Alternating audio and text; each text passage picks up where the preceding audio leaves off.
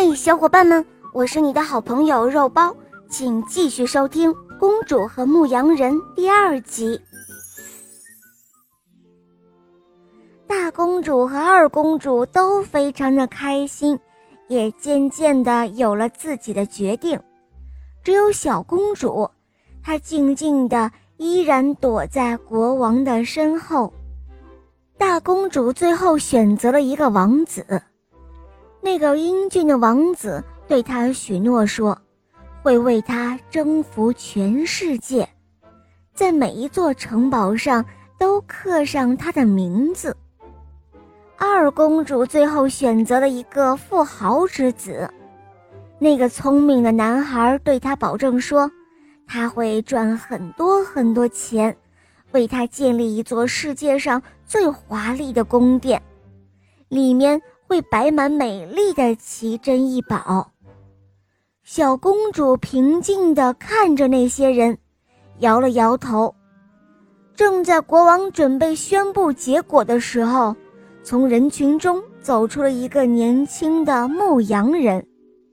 他径直走到小公主跟前，在她耳边说了一句话。小公主忽然笑得非常灿烂。她毫不犹豫地就挽住了牧羊人的手，就这样，三个公主都有了自己的伴侣。五年过去了，大公主的丈夫用眼泪变成了钻石，招兵买马，四处征战，百战百胜。每一座被他们征服的城堡上，真的全部都刻上了大公主的名字。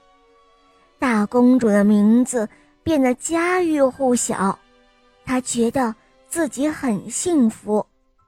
二公主的丈夫用眼泪变成了钻石作为成本，当然了，他的生意也是越做越大。生意做得很大之后，也就不需要钻石了。他不愧是商人之子，简直就是天生的商人。很快。他就积累了海量的财富，虽然还没有建造出世界上最最豪华的宫殿，但是二公主也已经感到心满意足了。她觉得自己很幸福。小公主自从那天跟着牧羊人离开国王的城堡，就开始周游世界了。